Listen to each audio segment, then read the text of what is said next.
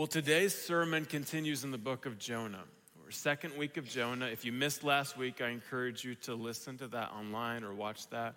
Today, we look at a passage that reminds us of this spiritual moment that we all encounter in one moment of time or throughout our lives, and that is a crossroads of faith, a fork in the road moment, going towards the things of God or hardening your heart even more and walking away.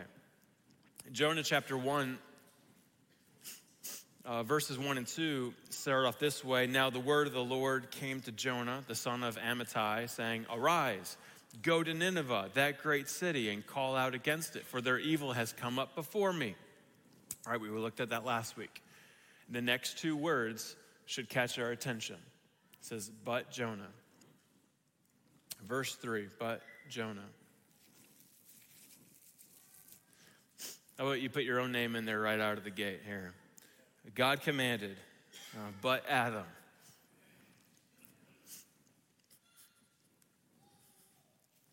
You know, my wife, but Lynn, but Neil, but Trenton, but Maddie. Friends, uh, there, there, are, uh, there are a few, a few ways that you want your life characterized. This is not one of those statements that you want in your personal biography. So let's read this. Verse 3 But Jonah, what did he do? He rose. In the contrast here, God said, Arise and go. He arose and fled. He rose to flee to Tarshish the, uh, from the presence of the Lord. He went down to Joppa and found a ship going to Tarshish. So he paid the fare and went down into it to go with them to Tarshish, away from the presence of the Lord. You know, this story of Jonah in its entirety, like from chapter 1 to 4, is a story of God's mercy. God's mercy on a very stubborn prophet, God's mercy on unaware sailors, and God's mercy on a very godless city. And in this moment, we see a little bit of the uh, behind the scenes, the, the, the, the underworkings of what leads to these moments of mercy. Luke 6, verse 36. Jesus said, Be merciful, even as your Father is merciful. In God the Father's wise providence and love, He chose to show mercy to these people. These are the Assyrian people, this generation who lived in the city of Nineveh at this time. He chose them to be a vessel of His mercy and to demonstrate His love. And we're not told why these people were selected at this time, why Jonah was sent, and why now. You could theorize, you know, perhaps a Ninevite once heard a story about Yahweh a long time ago and had since dismissed it, but now a circumstance has arisen and this Ninevite is crying out saying, Yahweh, if you're real, the story I heard about you from King, about King David or whatever it may be, years ago, centuries ago, if you're real, would you save my people? I don't know. They were so godless that most likely they were the kinds of people that were actually completely unaware of their need for a righteous atonement and God's mercy. And yet, God, in His mercy, He stepped down. And it's a picture of us and what God has done for us today, in our lives today. Why did they need mercy? Well, this story shows God's heart for righteousness, morally right behavior. You know, we're mistaken if we think that God wants his creation to just have a society and rule in a way that is wicked and evil. These people, they were not Israel, right? They didn't carry God's covenant promises at all. Yet, God still found their wickedness so repulsive that he was going to punish them if they didn't stop. So, in his mercy, he sent a prophet to explain this and beg them to repent. And in many ways, the story of Jonah is our story. I think in some ways you can see yourself as Jonah, but also let us see ourselves as the Ninevites in need of this kind of a message. We are the people of Nineveh. Our sin has lofted this stench into the heavens, so God sent his son to rectify that and to send his uh, son to be our atonement for eternal condemnation. Like Jonah, Jesus is the prophet who declared the wondrous works and truths of God. But Jesus is more than a prophet. he's also king and savior. And unlike Jonah, who was unwilling, Jesus was willing. Listen to these words in Philippians chapter 2. Starting in verse 5, it says, In your relationship with one another, have the same mindset as Christ Jesus, who, being in the very nature God, did not consider equality with God something to be used to his own advantage. Rather, he made himself nothing by taking the very nature of a servant, being made in human, not, being made in human likeness, and being found in appearance as a man, he humbled himself by becoming obedient to death, even death on a cross. That is our Savior. He is unchanging. It's true for this time when Paul wrote this, and it's true for us again today. Now, in order for these Ninevites to hear the message of God's mercy, he didn't write it in the sky and he didn't send it in a message in a bottle or something. He sent a messenger. And this is why Jonah was needed. God uses his people to be messengers of truth. Romans 10 says it this way For everyone who calls on the name of the Lord will be saved. How then will they call on him in whom they have not believed? How are they to believe in him whom they never heard? How are they to hear without someone preaching? And how are they to preach unless they're sent? As it's written, how beautiful are the feet of those who preach the good news. Eventually, Jonah's message of hope would save this entire city, and we're going to read about that when we get to it near the end of our series. Right now, though, we get to pause for the outrageously fantastical side of this story. Jonah is told to go. He says no. Jonah was told, Arise, go. No, Jonah, he arises and flees. Nineveh is over here. Jonah goes over here. I'm just the opposite direction. Doesn't even get close. Jonah bought a one way ticket to the get me out of here ASAP train, right? I like Tony Evans' comment about this. I was listening to something from him on, on this a while back, and I still remember this comment. It was something like when, when you're in God's will, God picks up the tab. But when you rebel against God, you have to pay the bill. And in the case of Jonah, it literally is this. So he bought his way, he bought his fare to get on this boat and go to the other place. One of the statements that should catch our attention in this snippet is, is verse 3, and it's said two times, this one phrase away from the presence of the Lord. Presence of the Lord. You know, it's one of the saddest descriptions in all of Scripture because God's presence is the greatest place we can be. Oneness with our God, with our Creator. Friends, do you crave to be in God's presence? Do you set time aside daily to be in God's presence? Do you prioritize that? Or do you run from that? Do you distract yourself with tasks that you have convinced yourself are of greater value or priority than abiding with your Father? Last week we sang a song about God's presence. It was along these lines. I'm not going to sing it like Neil. He and I, we don't sing. But the phrase is, it's all I want and it's all I need. We were singing that last week, and I thought, is it really? Is it really all we want and all we need? In the case of Jonah, he fled from God's presence. Now, let's remind ourselves there's nowhere you can actually go to flee from God's presence. Psalm 139 is clear about this. It says this in verse 7 and 8 Where can I go from your spirit? Well, where can I flee from your presence? If I go up to the heavens, you're there. If I make my bed in the depths, you are there. And it continues actually in that same chapter. This verse in, in Psalm 139, this whole section, it's a great comfort to us when we do feel alone.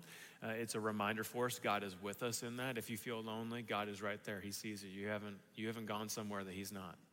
But let also uh, lets us also remember this passage if we act like Jonah when we run and run. We run from God's presence, and He's like, "I beat you to it." You know, He's already there. He's with us the whole the whole way. So you can try to escape God, but it won't work. And Jonah learned this in a very peculiar way that we'll learn more about next week and the following weeks. Well, this phrase of fleeing God's presence is really a play on words. It's a Hebrew idiom, right? It's this uh, language that they would use, this phrase they would use back then, describing a broken relationship with God. It reflects the same meaning that is described of Cain when he rebelled against the Lord. If you remember Cain and Abel, two, two brothers, Cain kills Abel. And Genesis 4:16 says Cain went out from the Lord's presence and lived in the land of Nod, east of Eden.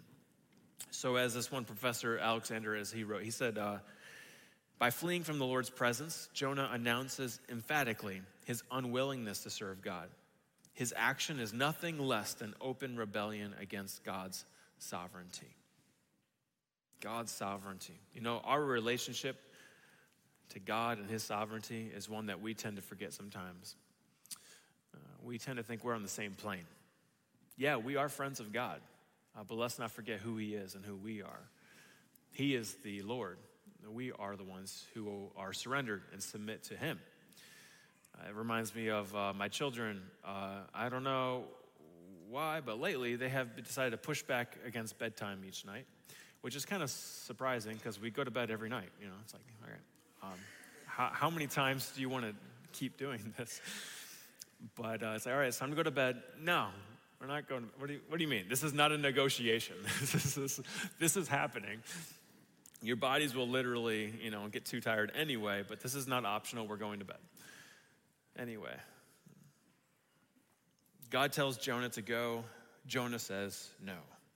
Well, let's consider why Jonah wanted to flee. What, what are some of the reasons he might have said no? Okay, so he's called to be a prophet, and prophets lived quite um, exciting lives regarding all that they may endure. For instance, Jeremiah, while he was a preacher, he was thrown in a cistern there in the, in the community.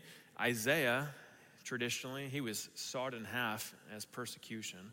Ezekiel, when he was a preacher, he was challenged and uh, to preach for 14 months. He had to eat food that was cooked over poop to prove a point in his sermons. Now, that's a real lively illustration uh, in his case. And in fact, it was supposed to be human dung, and he begged God, please, no. And so God said, all right, you can use cow dung instead. You can read about that yourself if you want in Ezekiel 4. And all these guys did it. They all did the work. We're not told that they all ran different directions and then got swallowed by a whale. No, only Jonah decides, yes, he is called to be a prophet, and let us see why he might not have wanted to do it. Some of it might have related to the people's reputation of Nineveh. Nineveh is one of the greatest, uh, greatest ancient cities. I've got this picture, uh, it's an artist rendition of which is what Nineveh might have looked like.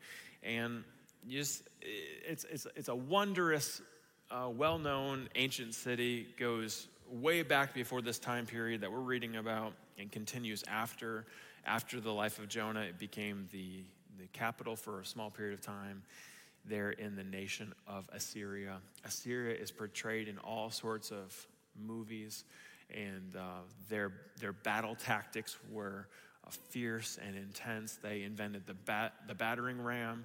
They were well known when they come to cities that the people in the cities would just say, just kill us, or like, or just like they, uh, they would plead for everything just for there to be mercy shown, and it never was. Rather than burying the enemies, they would memorialize those enemies publicly. There's a whole list of things that they did. I'm not going to read it all, but let's just say to the fullest extent that the, that the human cravings of wickedness can be there, they found ways to do that. And Jonah also knew God's character. He says this in chapter 4, the end of Jonah, and verse 2. Jonah says, I knew that you are a gracious and a compassionate God, slow to anger and abounding in love, a God who relents from sending calamity. So Jonah knows God's character. Jonah also knows the Assyrians' reputation. And yet, Jonah would rather flee and perhaps even die than give the Assyrians this message of God's mercy. I'm not sure if Jonah was discriminatory. It wouldn't surprise me in light of the, the, the prophecies of the people of uh, Assyria and what they were going to do to Israel. They were going to enslave them and turn them into captives. I'm not sure if Jonah wanted to avoid humiliation from other Jews because he'd be the one that would go give this message of hope to these people. And others might say, you know, in his community or his friend group back home, say, What are you doing? Going to the Assyrians. They don't deserve this. I'm not sure if Jonah wanted to avoid martyrdom. That's a, that's a possibility there for sure. You know, in modern times, if it's hard to kind of grasp, like, how, like, what would it have been like to have this sort of call? I liken it to if you had a call to go be a missionary to the Mexican cartels across the border. And you say, well, that's, that's, uh, that sounds like a death wish. And those people are, have, have done brutal things.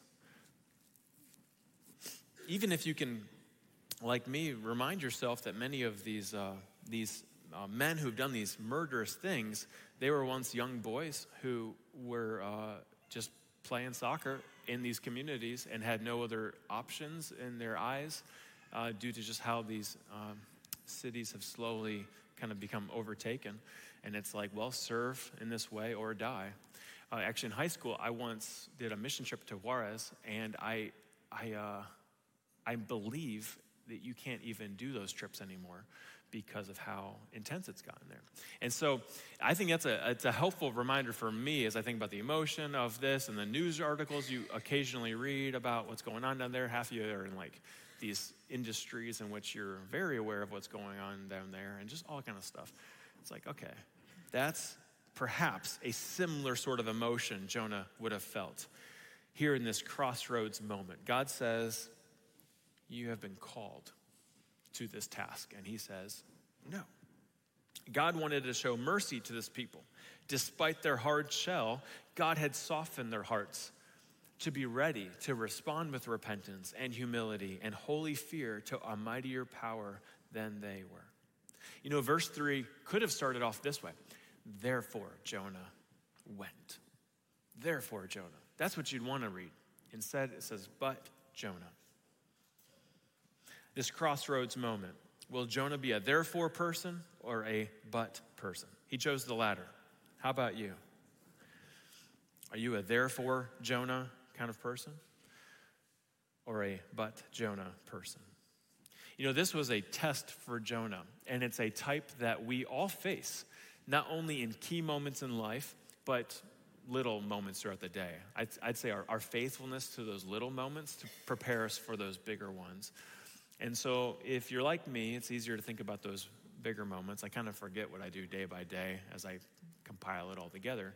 But I can remember unique moments, maybe top five, top 10, if I really think hard and talk to my wife about certain times in our lives where we said, when, when has God put us at a crossroads moment? Where we had the, we had the, the call to arise and go. Uh, sometimes it's even the call to stand up and stand firm. Or other times it's been um, like that, that has been the call. And then there's those, that same moment, this rush of fear or uncertainty or doubt. God gives the instructions. How do we respond? And let me clarify this God gives us instructions, and when He gives it, He also reminds us He gives us the resources, He gives us the ability, He gives us the strength, He opens the doors, He puts a book called the Bible of promises in your hand, and then He says, Go. And then how do you respond?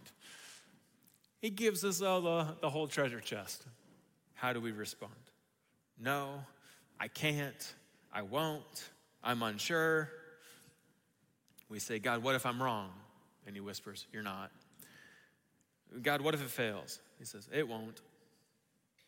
God, what if I die? He said, Well, you've already died to self, you know. What, ex- what excuse do you tend to make in those moments of life? I think it's a helpful exercise uh, are there any similar excuses, you know, kind of in the last 10 years or so that you've tend to make?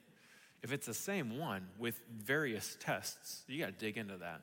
Other times it's different tests and different excuses depending on the flavor of the month or the year. Sometimes these crossroad moments are personal ones. Sometimes they're community ones. Uh, sometimes they're national ones. And uh, a big prayer of mine is for a national crossroads moment of repentance. But, friends, last week we experienced a crossroads moment as a church community when we decided to purchase that extra land.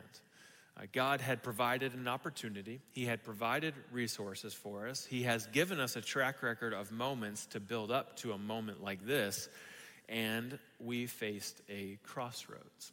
In fact, I believe it was a test. It was our own version of Jonah 1 uh, verses 2 and 3, a small test. Would we trust God and walk in faith or trust our fears and uncertainties and doubts? And in fact, I was genuinely unsure uh, what path we would choose as a collective body. It's one thing for a handful of people to kind of come together and lean on each other. It's a whole other thing when you just kind of open it up to our whole church family. Uh, we invited and requested and urged you to be prayerful, to, uh, to fast and pray during the week as the Lord may lead you to, to look for verses, to fill your heart with worship. But, you know, sometimes you just roll out of bed and show up to church and you're in a bad mood. You know, I don't know. What happens when you bring everyone together? And knowing, particularly the track record in Scripture of when you get people together, to say, do you want to go down a a pioneering path with no parachute or do you want to stay put? Well, if you look at the people of Israel, when they looked at the land of Canaan, and the two spies came back, said, Let's do it, and 10 came back and said, No way, everybody was struck with fear to their core, I mean, to their bones. It's like, All right, well, I don't know what Sunday is going to look like. Well, if you didn't see it on our website that we posted this last week, uh, last Sunday, after the service, we posted that uh, the church overwhelmingly decided to purchase the land. I did want to tell you all that. If you didn't see that, yeah, you can clap for that. It's exciting. It's kind of a unique overlay between the message and also this, our unique moment as a church. The results were 166 yes, eight no, and three maybe. And I'll tell you, my heart has just been filled with such a sense of joy as the pastor of this community here, this church family. Because what a privilege it is to pastor people who are a surrendered people, like surrender to the will of God, saying, God, whatever you want, I want in on that. I may not have answers. I may not know the direction. I don't know what things will look like, but I want what you want. It's a rare trait among churches these days. And uh, last week we had our own little crossroads moment. In fact, I, I wanted to tell you this, but I wanted to wait until after the fact. Last week's vote, uh, I'm convinced of this. It wasn't a vote for land, it was a vote for your heart.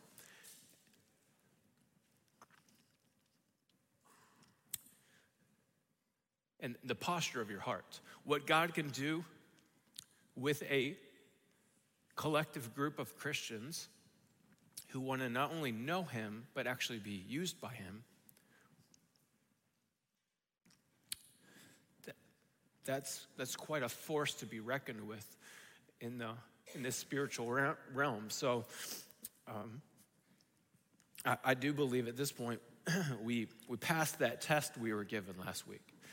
And it won't be our last. If you read the book of Exodus, you read even though they get to the Red Sea and they face a test, like, you know, right away. Another one, hey, we're going to face more. But I want to exhort us to have this heart posture of yes to whatever God wants. And we do that as a church family. We want to strive for that, but that begins with you as an individual or as a, as a family, having a posture of yes to the things of God, not just, uh, not just these unique moments as a church family. So, a crossroads. You know, what crossroads are you facing now?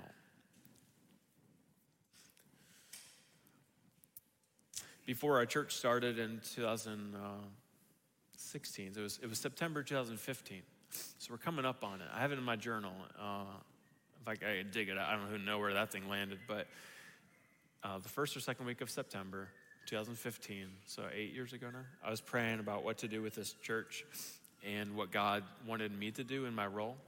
And I bring this up. I tell this story if you're saying, I'm at a crossroads, I'm just not sure what to do. Here's your very first step. You don't ask God, What do you want me to do? Your first step is to say, God, no matter what you ask slash tell me to do, my answer is going to be yes. You, you get your heart in the right posture and then and then you ask the question and so in that case i say god i don't know what you want me to do if we plant a church holy cow, I don't know what that means. I don't know what that looks like. Um, if I stay doing what I'm doing or move on somewhere else, like, um, I don't know what that looks like either. Um, both kind of directions had their excitements and their, and their uh, uncertainties. So I'll say, Lord, whatever you say, I'm just going to say yes. And I distinctly remember that evening just saying, so, okay, I'm finally building up. Like I just took a lot of time to worship and pray and then have my heart say, I actually am saying yes. And then kind of revisit that. Like I'm not deceiving myself. I'm genuinely going to say yes, even though I haven't really done this exercise in a long time. And here I am. I'm going to say yes to this big moment. So, Lord, what do you want? And it was, uh, plant it. Are you sure? God, he said, plant it. All right. So God said to plant it, and then that's what we began to do. So I share that if you're in a, in a crossroads spot, if you're kind of like Jonah here, where you're being prompted to do or go or say something, I, I think that the first step for you is to remember um, the, the, uh, who God is and to posture your heart to say yes. In this story here, Jonah, he faced a test, and at first he failed it. And it's again a great picture of us in so many ways and God's mercy, and we will get into that in future weeks. But for our time right now, what crossroads are you facing? And will you pass it or will you have to retake that test? Because if you don't pass it, you are going to take it again, even if you got to get swallowed by a whale. When God calls, what will the next words be to describe your response? Is it but or is it therefore? My prayer for you is that God would fill you with a heart of courage and trust to be a therefore person. And collectively, we get to do that even as a church. This moment of time, therefore, this is what we're going to do. Let me pray for us. Heavenly Father, we look at this passage and we have, still haven't gotten to the, you know, the juicy parts of the story of, of Jonah. But I pray, Lord, that you would use this simple phrase here of but Jonah to just capture our attention, to, to, to not, you know, the enemy's probably going to broadly shame us and just make us think like that's our whole lives, but that's not the case. God, you are really good at pinpointing in what way could have been this weekend. It could be something that's just been stirring on us and laying on us for a while. And we have been responding like Jonah, just resisting or, or outright refusing. And Lord, I pray that you would convict us of that. That's what the Holy Spirit does. He convicts us of that, and that we would take that to the cross, we would repent, and we would find ourselves fully surrendered to your ways. And that we'd be the kinds of people, uh, as individuals or as a family, and then wonderfully as a church family, we would be marked as people who are saying, like, this is what God is calling us to do. Therefore, we responded. Therefore, we arose and went after the things of God, not arose and fled from the will of God. In Jesus' name we pray. All right, well, in a moment, we're going to uh, conclude with worship. Before we do, and before you leave, uh, we have a little testimony with this, too. Maddie, would you share with us what God's been doing?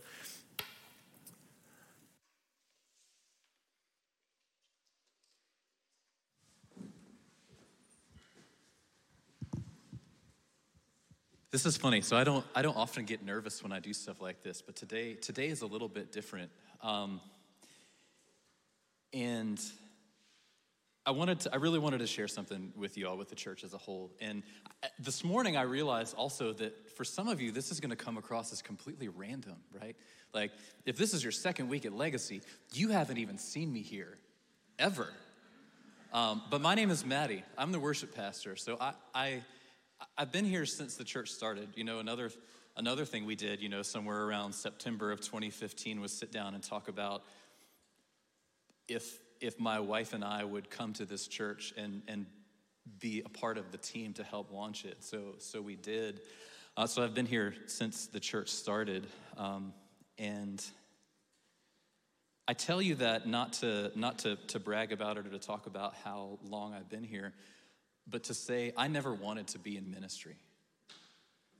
I didn't grow up wanting to be a pastor or wanting to work at a church or wanting to do anything remotely related to that. And as I got older, I wanted to play my guitar and sing, and I wanted to make a lot of money doing it.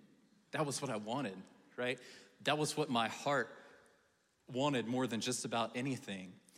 But if you've heard me anytime in the last few months, I think that every time I preach, I've used Jeremiah 17 9. The heart is deceitful above all else and desperately wicked.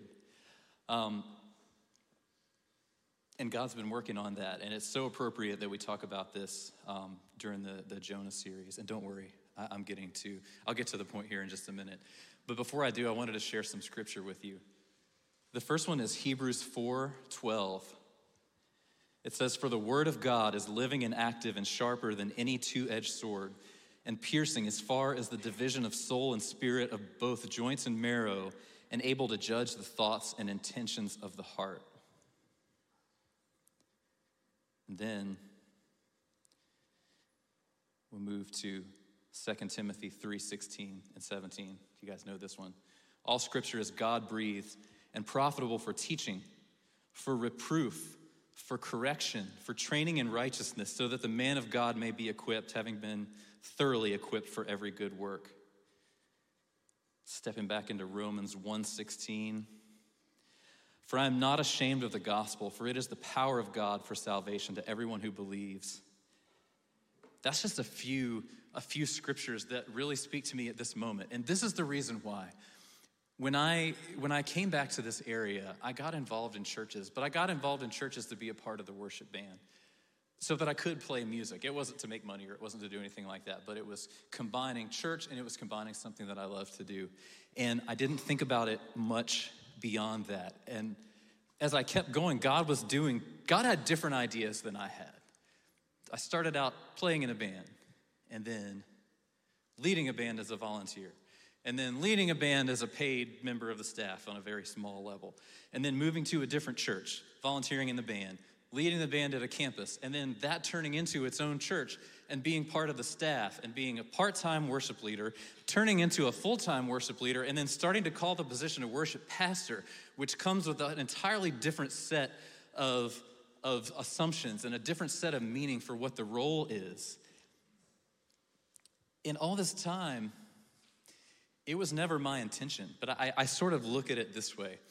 If you've ever been bowling, when you take a kid like to a birthday party, sometimes the bowling alley will put those little things in the gutters so that the kids can't roll a gutter ball, right? So you roll the ball down and it bounces, and then it bounces to the other side and it bounces to the other side.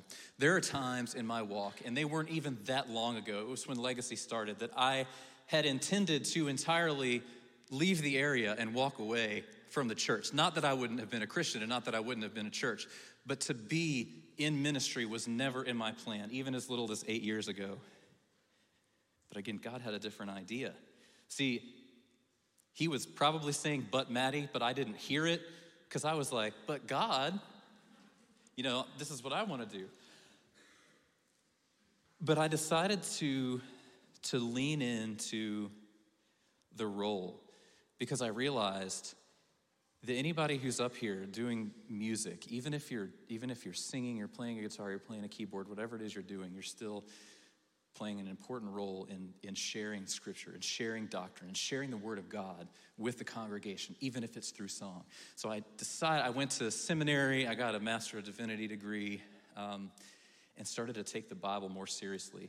And I'll say, making a long story short, even though it's already kind of a long story, um, the, the weight of what Scripture is and what Scripture says became so prominent in my life and in my mind, I couldn't not share it. And I could not not talk about it. And that's why every time I preach, I tell you all to read your Bible because that's the only way that's the only way you're going to understand what God has for your life. We all want to hear from God, right? We want to know God, should I take this job? God, should I marry this person? God, should I do this? God, should I do that? I've never heard that audibly in my life. I'll stand up and say that before you right now, right? But I read scripture. If you want to know what God has for your life, you have to be in your Bible.